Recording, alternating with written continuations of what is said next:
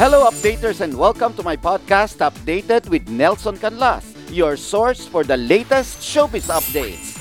Kapag napapanood natin ang ating next guest sa ating mga teleserye, eh, talagang hindi mo mapigilang manggigil at taasan ng kilay ang kanyang mga karakter. Pero kabaliktaran daw ito ng kanyang personality in real life. Ladies and gentlemen, Miss Gladys Reyes.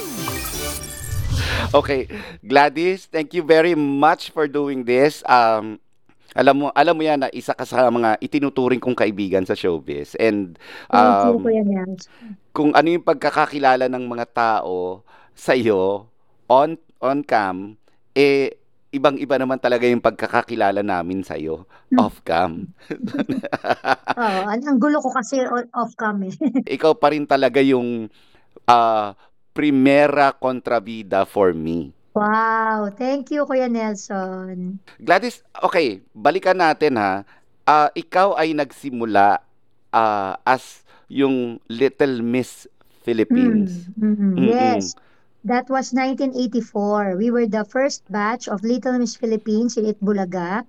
And uh, I must say, siguro dun talaga nag-start, Kuya Nelson, lahat. Kasi from there, nakita ko ni Tita Mina noon ng Viva Films and then pinatawag ako for an audition for Ate V's uh, movie. Parang first screen appearance ko yung Baby China. So Baby yung movie China. na, yes, so, yun ang pinaka very first ah, parang screen test ko, ano. And uh, ano yun eh, at ang role, anak agad ni Ate V. So, actually, Wow. parang special ano lang kasi sa ending lang ako lumabas doon when ah, she went out of jail, si Baby China, kunyari, si Ate V nga. As in, pinaghahalikan lang ako ng Star for All Seasons and habang umiiyak ako because syempre, kunyari, na-miss ko yung nanay ko, ganun. So, madrama agad, ano. And then, yung first full-length role ko, with Ate V na naman ulit, ano, ah, ito naman yung muling buksan ng puso. Again, with Viva pa rin.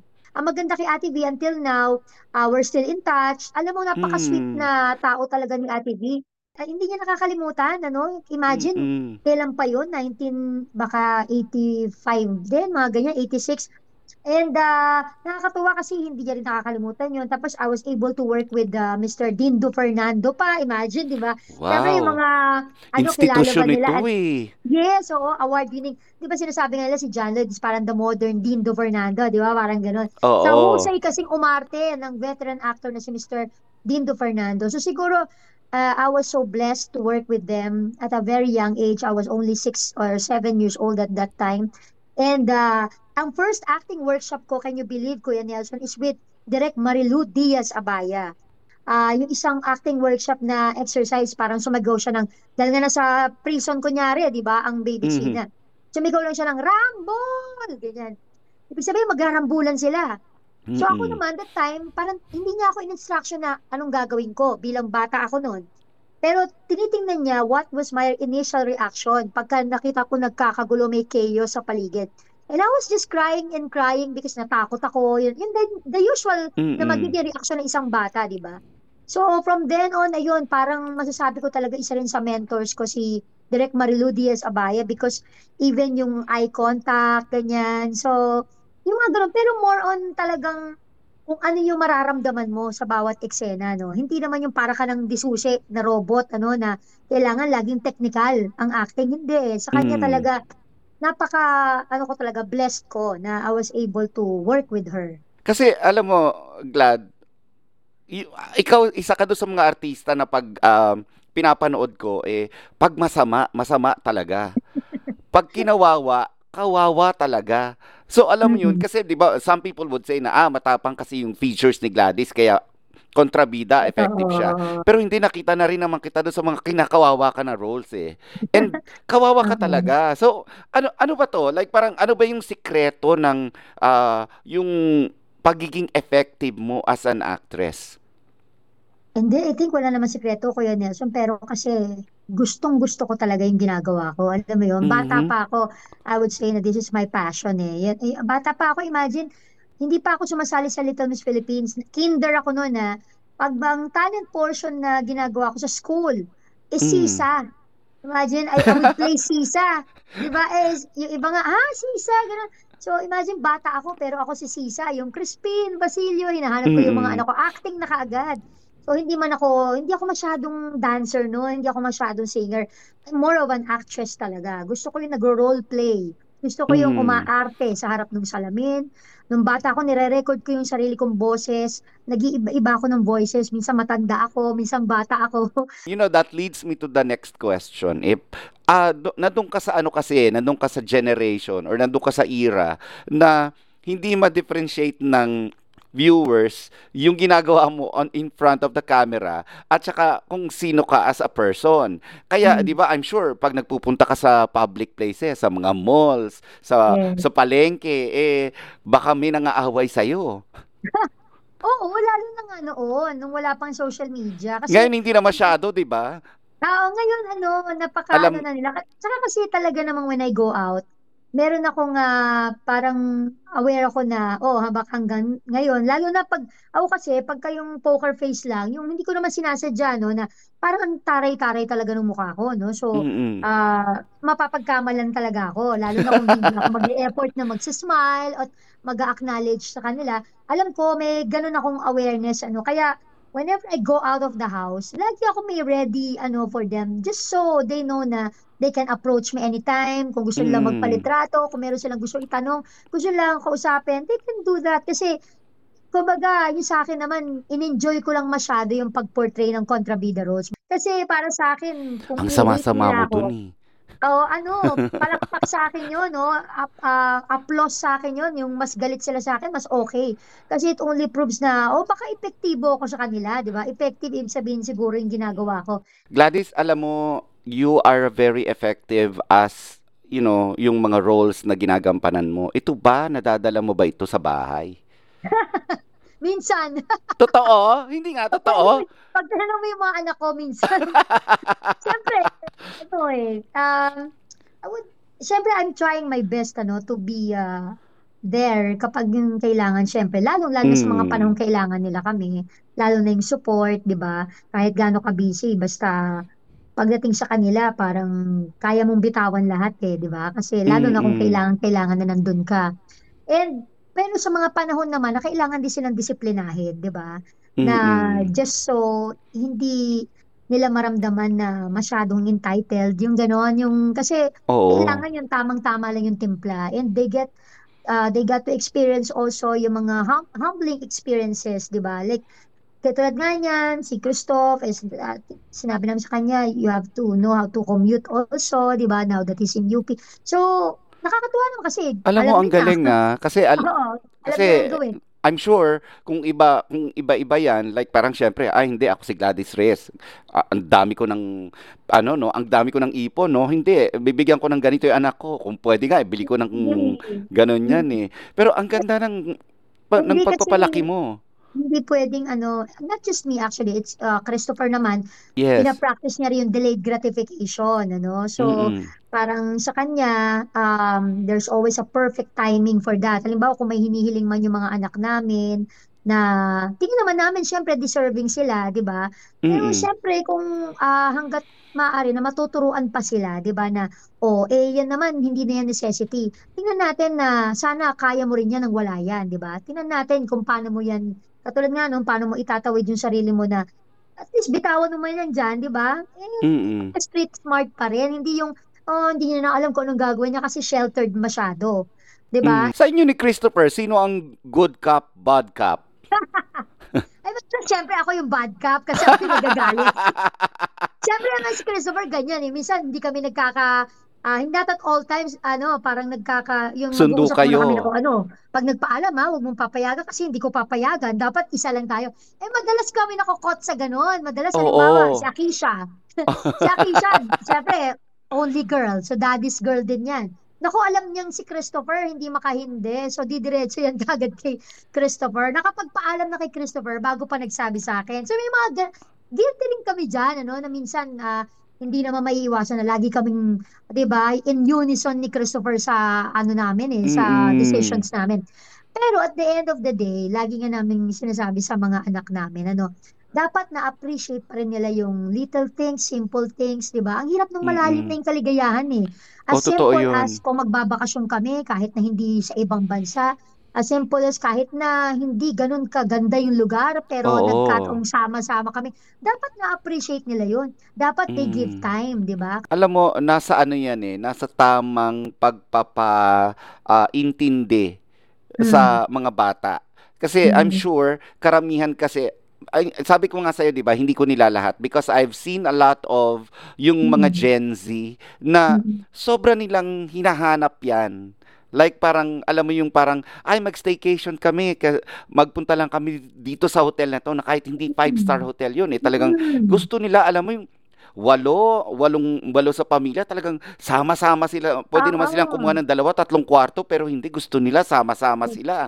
Yung, meron din naman mga, di ba, may mga kabataan na, yung hanggat maaari, ayokong kasama ang parents ko eh. Ako naman, mas gusto ko, ako naman Kuya Nelson, on the contrary, okay sa akin na nandyan yung mga kaibigan or kaklase nila na nagiging Mm-mm. friends. Minsan nga, sinama pa namin, birthday ni Acacia, no? Binigyan ko rin sila ng room, ganyan. Pero Mm-mm. syempre, nandun ako to supervise them, di ba? Tsaka hiwalay pa rin yung girls room, iba yung boys room. Tapos andun lang Mm-mm. yung room namin sa tabi nila. Yung ganun ba, di ba? Mm-mm. At least, Mm-mm. uh, they get to, ano, spend the time with their friends also, di ba? Mm-mm. Pwedeng alisin sa kanila yun eh. Kesa yung isikreto sa'yo, no? Oo, oo, yun lang naman yung hinihiling ko sa kanila eh, na please introduce us your friends, 'di ba? We have to be aware saan ay kumbaga Mm-mm. yung saan mo sila na-meet, saan yung kaibigan mo or ah, the least is kung aalis ka dapat alam namin kung saan ka, 'di ba? Iba Mm-mm. na ang panahon Mm-mm. ngayon, napakahirap. So at least man lang alam namin kung saan ka namin hahanapin, 'di ba? Or Yung alam ano, mo, yung generation before us kasi, ano na sila eh, um, sarado na. Like parang Hmm. hindi pa nila tinatanong kung sino yung kaibigan mo. Oh, wag mong samahan yan ha. Wag ka sasama Ah, dyan.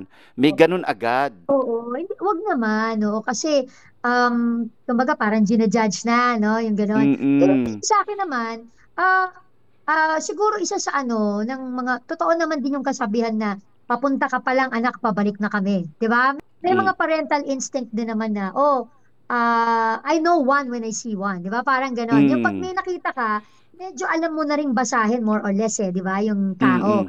Al- dahil nga sa experience natin sa buhay, Oh, more or less pero alam na kasi natin ngayon kasi ang bumasa. generation katulad you as a mom, 'di ba? Hindi ka kagad sarado eh. Na parang Mm. ito yung tingin ko sa kaibigan mo. Prove me Mm. wrong. Eh, Bibigyan mo pa ng chance eh. Unlike before, hindi. Sarado. Hindi ka lalabas ng bahay pag yan ang kasama mo. May Oo, hindi, hindi, oo, hindi kagad pwede yung wag. Tsaka kasi sa akin malaking bagay Kuya Nelson yung ano, yung yung ah, respect, yung bumabate, Mm. 'di ba? As simple as ah, good morning po, good evening, or 'di ba, hi po. Ganyan. Totoo. Walang Totoo. walang problema kahit di na bumeso, okay lang eh. Pero yung ina-acknowledge ka naman, 'di ba? Sa parent, hindi yung nandiyan na ako Mm. lahat-lahat. Hindi pa dinadaan-daanan lang ako. Ay naku, lumalabas ang pagkaklara ko pag Kasi sinasabi ko straight sa mga Ako ang anak ko, you original know what, Clara. please Wait lang. Ah, hindi, saka sabi ko talaga, please tell your friend ha, sabi ko. Parang gano'n, kasi minsan ba, ah, di ba, Mm. maiwasan ang mga bata ngayon, hindi dahil sa, di ba, ayaw naman natin sabihin na wala agad manners o walang respeto. Pero minsan, alam mo yun, nahihiya sila, di ba, na baka mapahiya sila pag nag, Mm-mm. salit nag-hi sila, hindi sila i-acknowledge back. Pero sa akin, hindi ba mas nakakahiya yung nagpunta ka sa bahay nung, nung kaklase mo, Mm-mm. yung magulang nandun, hindi mo man lang binate, di ba mas nakakahiya yun? Di ba? Dumalaw ka doon eh. Du- Dumayo ka doon. Aba, you have to show respect. Sa akin, as simple as that. Hello po. As simple as hello is okay, di mm, ba? At mm, i-acknowledge mo lang. you just have to remind them. Kasi Oo. eventually magiging magulang din sila, 'di ba? Tatanda sila. Mm, Tayo nga, 'di ba? Number one nga daw hospitable, 'di ba? Sa buong mm, mundo, ah, halos ang mga Pilipino, even na pinakamaalaga, 'di ba? At kahit sa mga kasambahay, pinakamalinis sa bahay, 'di ba? Pinaka ano. mm, Kaya, well, pero sa akin, basic yun. Kaya medyo nati-turn off ako yung pag may mga ganun. Di mo maiwasan may mm, mga batang ganyan eh. And uh, I think naman, hindi nila sinasadya yan, ano. Pero sa atin, ganun ang dating.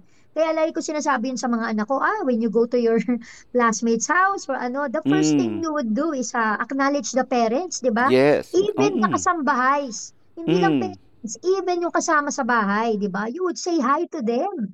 Pero, well, Gladys, how do you say na hindi okay ang isang friend ng anak mo? How do you say your ah, how do you say it to your kids?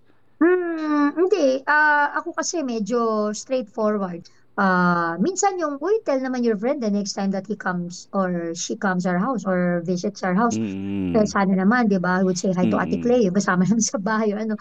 Kasi sabi Mm. ko, ano eh, um, parang, isa pa, alam mo, sinasabi ko rin sa mga anak ko, alam, totoong-totoo rin yun, nagre-reflect sa aming mga magulang yun eh. Di ba? Yung kung ano yung inaasal ng bata eh. Mm.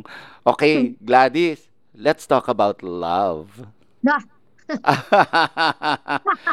Alam mo, ano kayo eh, goals kayo ni Christopher eh. Sobrang goals kayo ng marami. I mean, thir- 30 years, tama no? Tama ako. Yes, so 19 years of being married and uh, 11 years of being boyfriend and girlfriend before we got Grabe. married. So 30 Oo. years, yes. That's already a lifetime uh, to Oo nga some eh. people.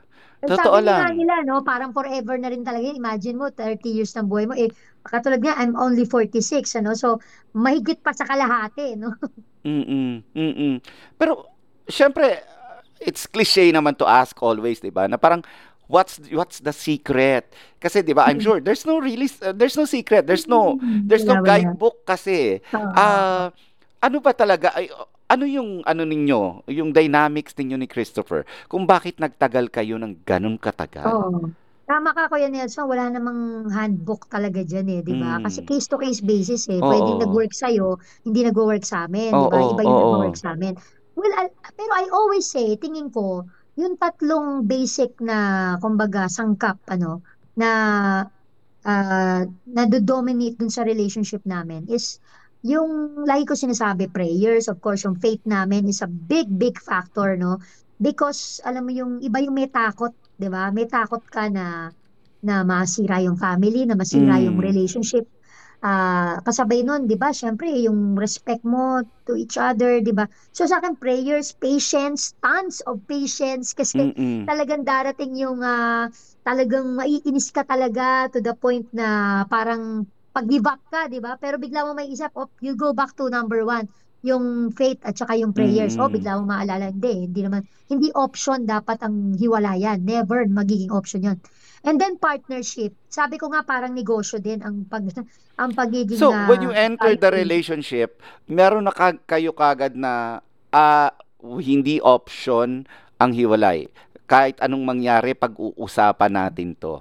Oo, Because hindi we're partners. mag-boyfriend kami, parang ako yung mas ano, ah, kasi first boyfriend ko si Christopher, 'di ba? And eventually he Mm. became my husband na rin. So ako yung medyo ah, pagka kasi parang lahat, inisip ko, ang tolerance ko, tingin ko, okay ako na, sige, kahit ma mabarkada siya, maraming kaibigan yan. Mm. Pero yung siguro, hindi ko lang talaga kayang i-tolerate sa lahat, ano, is, ah, yung, yung, syempre, infidelity, di ba? Mm. talagang hindi ko Ay, talaga hindi. I- Iba yun eh. kayang matolerate kahit na mag-boyfriend kami. Kaya I always tell him na kasi parang kawalang respeto na rin yun sa pagkababae ko. Alam mo yun, yung Mm. ah, kapag ginawa niya yun. Kaya Mm-mm. well, hindi naman perfect din ako or si Christopher, hindi perfect yung relationship. Pero siguro pinagpapasalamat ko rin na hindi gumive up si Christopher. Kasi kasi sinasabi naman niya nung mag-boyfriend kami, talagang mataas yung mas mataas yung pride ko. Alam mo, may ma-pride akong tao.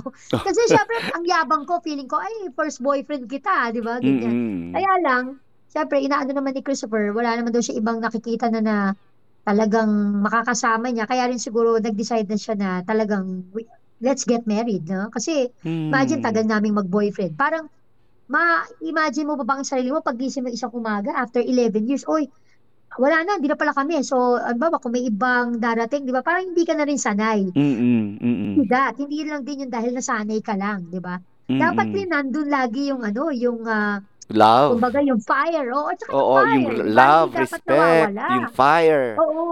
Kasi sa akin, napakalaking ah, factor yung faith namin. No? Napakalaking Mm. factor yun. When Christopher, um, nag, ah, ano siya, nag-convert siya to, ah, di ba, I'm a member of Iglesia ni Cristo, ganyan.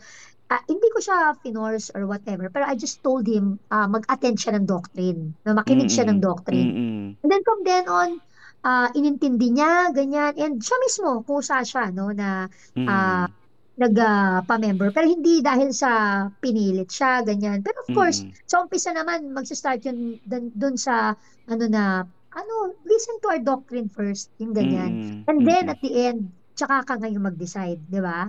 Eh, Mm. pero kasi talagang sa totoo naman talaga, 'di ba, ang hirap talaga nung magsama yung magkaiba yung paniniwala, 'di ba? So, ah, thank God, ah, may tinatawag kasi kaming panata, ano, Kuya Mm. Nelson. Parang, yun, Hmm. pre- regular prayer, ano, Mm, na mm. pinag-pray ko rin yan, syempre, nung, kasi, ewan ko, too good to be true, pero nung, naki, nung magkakilala kami ni Christopher, magkasama kami sa teleserye for five years, I knew already that time, nung nanliligaw pa lang yata siya or ano, alam ko na na ito yung gusto kong makasama as Hmm. as a as a partner in life, parang gano'n, na Oo. makasama ah, panghabang buhay, ano, o bilang magiging ano, katuwang ko sa buhay. I knew already. Hindi ko alam kung paano nangyari yun, ano. Sabi ko nga, ah, bihirang-bihira yun eh, na you know already, 'di ba? You knew already from the very start. So it was a sign. It was a sign na pag voluntarily mag-listen siya sa doctrine nyo, eh, ito na Mm. yon. Yes, o tsaka ano eh, ah, sa akin kasi, ah, syempre, unang-una na doon, yung father ko, he won't allow it, di ba? Whatever Mm. happens, na, kumbaga, syempre, alam niya, syempre, alam naman natin kung gaano kahirap yun, di ba? Eh, di ba, minsan, ang dating is, napasubo ka na, di ba? Mm. Ah, mas mahirap Mm. ng umatras, mas mahirap ng, kumbaga, makipag-break kasi napasubo ka na. Dapat, kaya Oo. dapat from the very start, di ba? Hanggat maaari na na kontrolado nyo pa yung sitwasyon, di ba? Kailangan, wala Mm. namang imposible sa prayers. Awa naman ng Diyos, Kuya Nelson. I am just so grateful ulit ano, sa Panginoon na halos lahat yata ng mga pinag-pray ko, alam mo yon sinagot niya. Totoo ba? Sabi yan. ko nga, Totoo literal, yan. Mm. literal, Kuya, mula sa ah, mga anak ko, gender ng mga anak ko, ayan, lit, ano, ano ako eh, define, ah, definite ako pag nananalangin eh.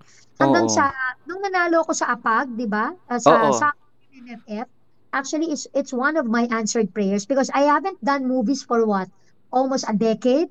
Di ba? Na Tapos hindi ako bigla ka nanalo sa APAG. Yeah, at dalawa pa yung entry ko, di ba? Sa Summer Oo. MMFF, yung Here Comes the Groom and Apag. And then, ang sabi ko lang sa prayer ko, sana po makagawa ulit ako ng proyekto na kung saan may papakita ko ulit yung talento ko. Siguro isa yun sa mga roles ko ya, Nelson, na sabi mo nga, pag inaapi, inaapi talaga. Oo. And uh, nung time na yun, talagang no makeup look, de-glamorize ka, Mm. namatayan ka ng Mm. asawa ang role mo, ganyan.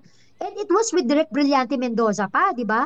So who would have thought na an opportunity ca- would come, di ba? Na parang, imagine mo, pinagpipray ko lang yun. Ah, ito pala yun. Kailangan lang marunong kang bumasa na, oy, sinagot na yung prayer mo.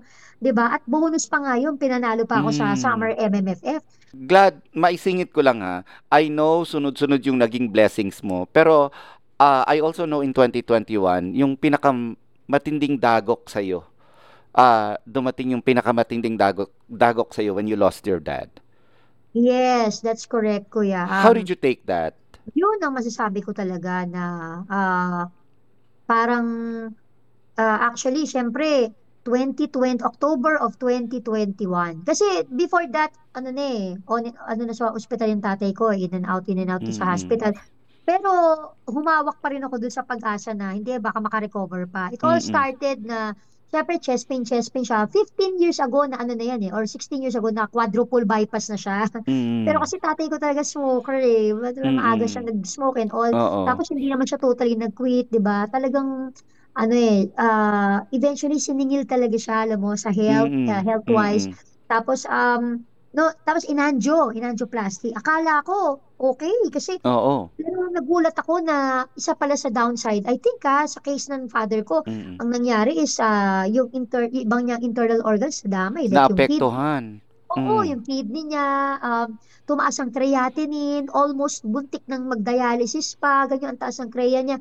Yung ano, lungs niya, sumunod naman. Mm. So parang, wow, sabi ko, nako, pero hindi, ah, I didn't mind talagang halos naging personal nurse kami nung kapatid ko ni Janice, ano sa father ko. Nung kinuha namin yung father ko sa house, kasi siya may sarili naman silang bahay Mm. sa Antipolo, but we decided, kami ni Christopher, nung makalabas sa ospital yung tatay ko from his angioplasty, dito muna si Papa, even si Christopher, kaya naman siguro, yun din ang isa sa minahal ko kay Christopher, kasi yung pagmamahal din niya Mm. sa pamilya ko, di ba? bi- sabihin ko lang ha, bibihira Mm. yan. Bibihira yang ganyan na nagpa-personal service sa magulang. Ah, yan ang prayer ko na pag tumanda yung nanay ko, Oo, eh ma- makapagbigay man lang ako ng personal service na Mm, ganon. I know, Oo. uh, 'di ba? Parang kasi ang dali-daling yung kumuha ng aalaga, mag-aalaga, tapos dyan ka sa isang bahay na yan. Pero iba yung personal service eh. Alam mo, na, naisip ko lang ngayon ah, naisip ko lang ngayon, ah, yung ginawa mo, it was also a blessing from God. Kasi, I'm sure nung, nung, when your father passed on, na, less yung, less yung guilt mo eh. Kasi kumbaga naibigay mo Mm. ng buong buo eh. Mm. Naibigay mo na parang bago siya lumisan, eh, nagbi, nabigay mo yung sarili mo. Oo. Na wala kang guilt na, ah, sana Mm. ginawa ko to, Mm. sana ganito. I, I remember, Glad, ah, uh, there was a, yung before my, my dad passed on years ago, um, Oo. nagkaroon kasi kami ng time na maging close ulit. We were not close when I was growing up. Tapos parang uh, a year or so before he died, for some reason, naging close kami ulit. Like parang lumalabas kami twice a week, every weekend, Wow, lumalabas oo. kami. And ano na siya noon, na, na, na-hospital na siya noon, pero gumaling siya. Mm. At tatandaan ko noon, um, kasi na, naalala ko lang dahil sa sinabi mo eh. Um, meron siyang mga gustong kainin pag makain kami sa restaurant. Tapos parang sabi niya, naku, bawal sa akin yan eh. Sabi ko, alam mo life is short. Sabi ko, tumikim ka man. Do- Tumikim ka kasi mamaya, 'di ba? Hindi natin alam, 'di ba? O parang baka ano, alam mo yung kinukonsinti ko siya kahit anong gusto Oo. niyang ano. And Oo. somehow, I know in my heart, um, kasi alam mo mga 3, 4 months biglaan siya nawala. Ah. Pero nag-lessen yung regret ko because of that. Yes. Because Oo. yung parang ah, pag may naisip siyang bilhin na parang ah gusto kong bilhin yan, kaya lang mahal. Hindi, sabi ko, bilhin natin yan. Sabi ko, bakit ba ako nagtatrabaho seven days a week? Bilhin natin yan. Sabi niya, ah talaga ba? Sige, oh, de, sige, bilhin. Tapos, yun nga, yung sa pagkain, sa lahat. Oo. So, parang ang feeling ko, it was one, ano, gift from God na ibinigay sa akin. Para ba to, yung, kasi di ba, syempre kung hindi nangyari yon grabe ang regret mo. Oo, oo. Kung, Ako aali, kung nawala siya. Mm. Ako yun yung simple ano ko, regret ko na dapat pala ano, sabi ko pina ganun din sister ko, pero pag naisip lang namin na eh paano kung dahil doon tapos na Hindi, ospital, totoo rin naman, no? Totoo rin naman, di ba? Oo. Oo, di mo rin mapapatawad yung sarili mo na eh, dapat pala mas naging firm ako. Baka ganun naman yung naging ano, mentality mo. Tsaka yung naalala ko noon, before he passed away, gusto mag-drive. Kasi Mm. talagang papa ko, sinasamahan ako niya sa mga taping dati and Mm-mm. all. Nung pinatigil ko na siya mag-work because of his heart condition. Pero ang galing mag-drive niyan eh. Kasi talaga nagdi-deliver yun door to door dati. Ano? Tapos Mm. Parang nasabi, napag, nasabihan ko pa nga ata siya kasi syempre nagsabi yung pinsan ko na, na, na naiba daw yung parking ng van. So ibig sabihin, matigas yung ulo, nagdilabas yung Oo, point nilalabas pa rin. ang point naman namin, paano kung sa gitna, sumakit yung dibdib mo, di ba? Mm. O baka naman, eh, wala kami, nasa taping kami. So, Mm. syempre, yun naman yung concern namin. Pero, yun nga, yun yung mga simple regrets. Pero somehow, ganun talaga eh. Hahanap ka rin talaga ng, ah, siguro, hindi mo rin talaga, hindi ganun kabilis na ma-accept mo, di ba? Na minsan Mm. nahanap ka rin na what went wrong? Ano ba yung medyo Mm. meron ba akong hindi nagawa, ganyan. Siguro sa Mm-mm. mga nakikinig din sa atin, di ba, ng mga anak, ganyan. Ako, ang swerte nyo, lalo na kung nandiyan ang mama at daddy nyo o nanay at tatay nyo, di ba, mama at papa nyo. Kaya nga, ah, kung meron kayong means to to spoil them, di ba? Kapit gawin Mm. nyo na. Oo, sa, tama ka, Kuya Nelson. Eh, life is unpredictable sa totoo lang. It's Mm. not just short, yan. but unpredictable, di ba? You don't know what's gonna happen. Ikaw ba meron kang message dun sa mga taong dumadaan din sa ganyan ngayon? Ano, kailangan talaga pagdaanan yun eh, 'di ba? Yung sa grieving, hindi talaga pwedeng lampasan, kuya. Alam mo yung yung sa personal experience ko, nung time na when my father passed away, ano, um, nagtaka ako sa sarili ko kasi nung nung inano siya ako nung tina, kasi nung nilipat ko siya ng nung nilipat ko siya sa New Era Hospital, no? And then the next day tumatawag pala sa akin yung doktor na Mm. na, na, na coma na daw at 7 a.m. Para bang cue sa akin yon Sabi ko, Ah, okay, sige po, pupunta na kami dyan. And then, alam mo, inalungkat ko yung mga insurance niya and all. Para bang Mm. Pinrepara na ako ng tatay ko, parang ganon. Na hindi ako Mm. nag-hysterical, hindi ako nag-ano. So, I was Mm. very composed. I was uh, very uh, parang organized, ano. So, sinabi ko, nanay ko, o pasabihan. Pero, wag niyo muna sabihin ano talaga yung kondisyon. Pupuntahan natin si Papa kasi Mm. ang nanay ko ang iniintindi ko, no. And then, Pagdating doon, ganyan, everything's so organized. Ang yung mga tumulong sa amin, especially yung mga ah, kapatid namin ano sa Mm. Ah, naging maayos lahat mula burol hanggang inilibing. That time I was doing Pepito Manaloto. Nakakapagpatawa ko Hindi, despite yun na nga ang ano, tatanungin ko, kinaya mo na habang nakaburol yung daddy mo, eh, nakakapag-taping ka pa. ayun na nga, nagti nagsi nagre-report ako sa taping, kuya, at ng sitcom ha, ng comedy ha, at merong mga eksena na may punchline na sa, na sa akin yung punchline. So, I have to do it na parang wala akong pinagdadaanan, di ba? Ang pinakiusap ko lang noon, maaga nila ako ipack up because I have to be there sa last Yeah. burol ng tatay ko, syempre lalo Mm. na. And then, akala ko okay na okay lang ako, kuya, no? Mm. Di, uh, ganyan, may mga taping ako and all. Alam mo, nung nailibing na't lahat-lahat, parang nung minsan naliligo ako, parang doon pa lang yata nag-sink in sa akin lahat. Kailangan ano, kailangan mag-grieve ka talaga. Hindi mo pwede lang pa yung stage na yon. Kasi ako, akala Totoo. ko, okay din ako. Tapos kasi, sa isip ko, ah, busy. Pag busy ka pala, hindi masyado masakit, di ba? Sa, ano, sa pakiramdam. Pero Pero, sisingiling ka. Oo. Yung pala, ako naman, na nagisingil sa akin, Kuya Nelson, aside from, nung nag-shower ako, doon ako iyak na iyak na iyak. Pagkatapos nun, one time, nag, ano yata kami, nag-hotel kami ni Christopher, ganyan, basta nag-staycation din kami. And then may malaki-malaking mirror. Nagsusuklay ako ng buhok. Paghawi ko ng hair kong ganyan, ang laki nung ano, bald spot sa hair ko. Nagka-alopecia ka? yes, hindi ko alam, wala akong alam. Na, na, na, nalaman ko lang yun dahil sabi ko lang, Ganito pa, sabi ko pa sa sister ko at saka kay Jari saka sa na, nanay ko, alika nga, magpasalon tayo, kako, para, alam mo na, Mm. para bagong, ano, ganyan, para paper naman natin sa na, busy tayo sa naging burol, ano. Pero wala pa rin, hindi pa rin ako nag-grieve sa tatay ko masyado. Pag ano sa akin, pag ano ng hair ko, no, kasi, syempre, iti-treatment ito, sabi sa akin nung hairdresser, um, stress ka ba, ma'am? Sabi sa akin gano'n. Ah, medyo. Kasi syempre namatay yung tatay ko. Ah, kaya pala. Sabi ganun. Kasi yun na nga, pag ganun, paghawi ng hair kong ganyan, ang laki ng alopecia kong Oh. ganyan. Nawala akong kaalam-alam na all this time, doon pala sin doon nagmanifest yung lahat ng stress ko pala, yung yung palang ano ko, no, yung hindi ko inilalabas na iyak, yung hindi ko inilalabas, 'di Oo. ba, yung stress ko, nag nagmanifest sa aking buhok, sa aking ah, ulo. Na alam mo, sa iba, probably, ang manifestation sa kanila, sa health. Di ba? Ako, thank God na lang, nasa buhok lang. Doon ko lang nakita, oh Mm. no, pag ganun ko talaga, talagang butas yan. Kaya nagulat ako, ha? Wala akong kaalam-alam, eh, ganun na pala nangyayari sa katawan ko, di ba? Kasi hindi ko, kasi tinatry ko lang pasan yung mong sakit, ano? Mm. Tinatry kong hindi iiyak, eh, hindi i-grieve. Or Hindi hindi pala pwede. harapin. Hindi pwede, Kuya Kailangan. Hindi harapin mo talaga. Totoo yan.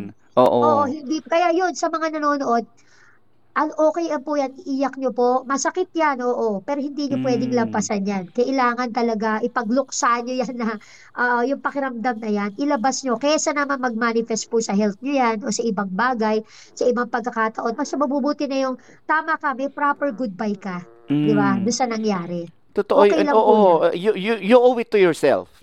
Ako, Oh, yun lang ang masasabi ko. You really Oo. owe it to yourself. Kasi hindi hindi pwedeng ano eh, hindi pwedeng ah ah, hindi ano na to, parang ah, given na to na ano na malungkot ako ganyan. Hindi. Yes. Harapin mo siya and mag-grieve ka. Yung give Hmm. it a proper goodbye. Kasi parang Tsaka di para ba, ang talagang sarap, maano. Kuya Nelson, di ba ang sarap nung after mong umiyak, Oo, biglang feel your feelings kumbaga. no? Oo, yung kung ano yung kung kung ah, na- malungkot yung nararamdaman mo noon, sige, allow yourself to be sad.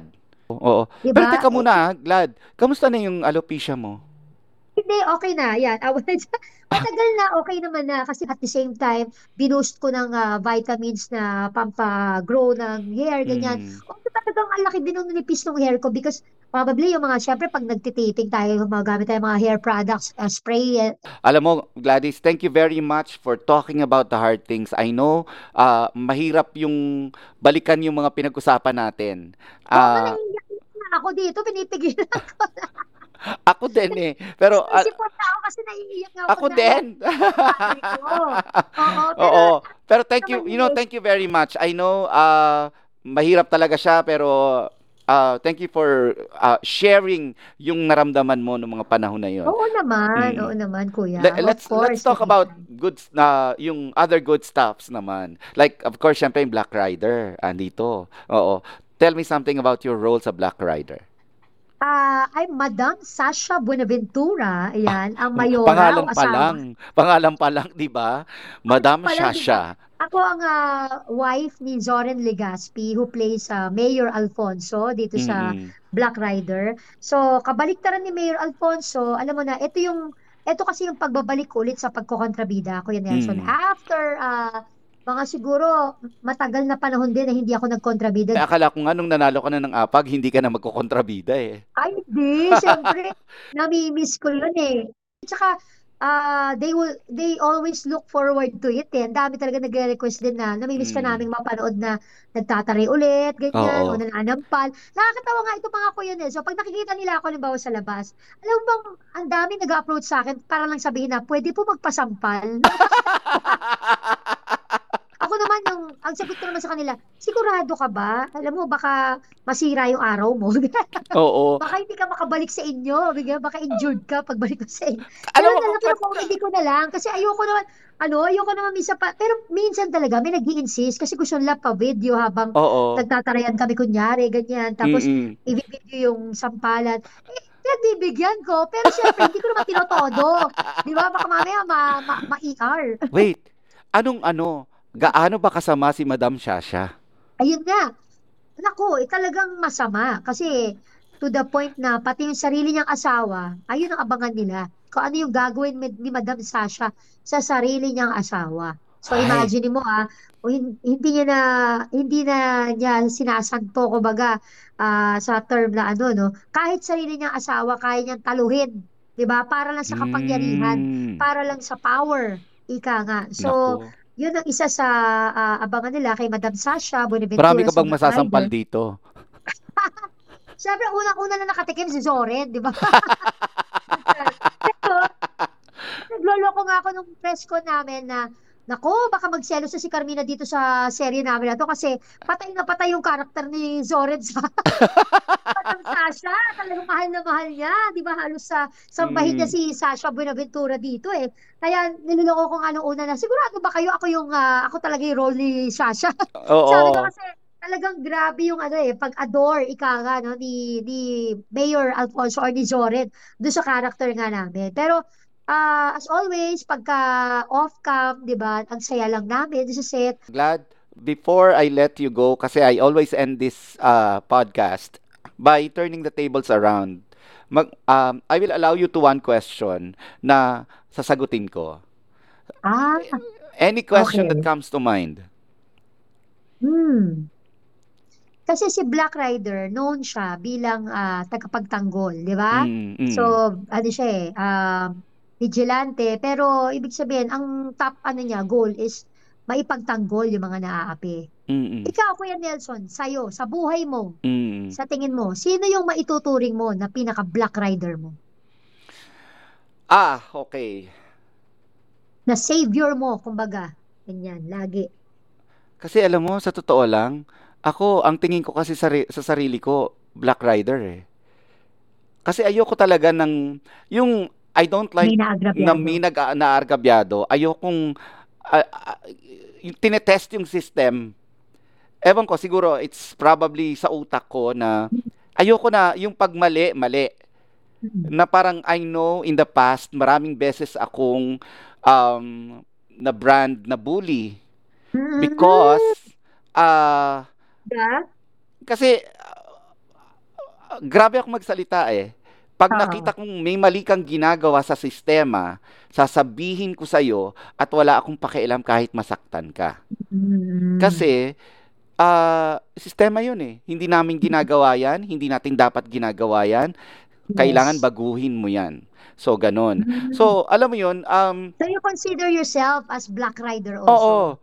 ah, vigilante ako na hin- hindi naman ako nananak, nananakit ng ng ano no, ng Mm. physical. Minus, minus yung action scenes. Minus yung action scenes. Hindi ko kaya yung mga action scenes na yan. Pero yun na nga, trinay ko na na wag makailam, hindi ako makatulog. Oh, alam, may pagkapareho tayo sa aspeto yun. Ako naman, talagang minsan pa-involved din ako kahit na hindi ako mismo yung... Di Kasi minsan talaga, pag may ganun kang personality, kasi di ba alam nila kontrabida, kailangan eh, magsasalita at magsasalita ka. As long as alam mo, di ba, Oo. na may katwiran ka, na, na nasa lugar ka. Siyempre, di naman, sa lahat naman, di naman sa lahat ng pagkakataon, mi, ang importante, marunong di tayo tumangkap pag mali tayo, di ba? Pagka nakagawa rin tayo ng Hindi, shortcomings. totoo yun. Ako mismo yung magsasabi na mali ako. Ako mismo yung magsasorry. Ako yung Mm. magsasabi talaga na, uy, paumanhin. Oo, okay lang yan, Kuya, Kuya Nelson, tama yan. Keep it up. Dapat Oo talaga, nga. oo. Eh, Ilan lang naman tayong Black Rider. Oo, yan, oo. Tayo mga Black Rider sa buhay ng mga kaibigan natin, di ba? Gladys, thank you, thank you very much. Thank you for sharing a lot. Sana po, ayun, hihingin ko rin po yung suporta ninyo. Black Riders weeknights. Ayan, Mm. Monday to Fridays po. Pagkatapos ng 24 oras, Thank you for listening until the very end. Keep up with the latest showbiz updates here on Updated with Nelson Canlas. If you enjoyed this podcast, please leave us a five-star review. You can also download this episode so you can listen to it anytime.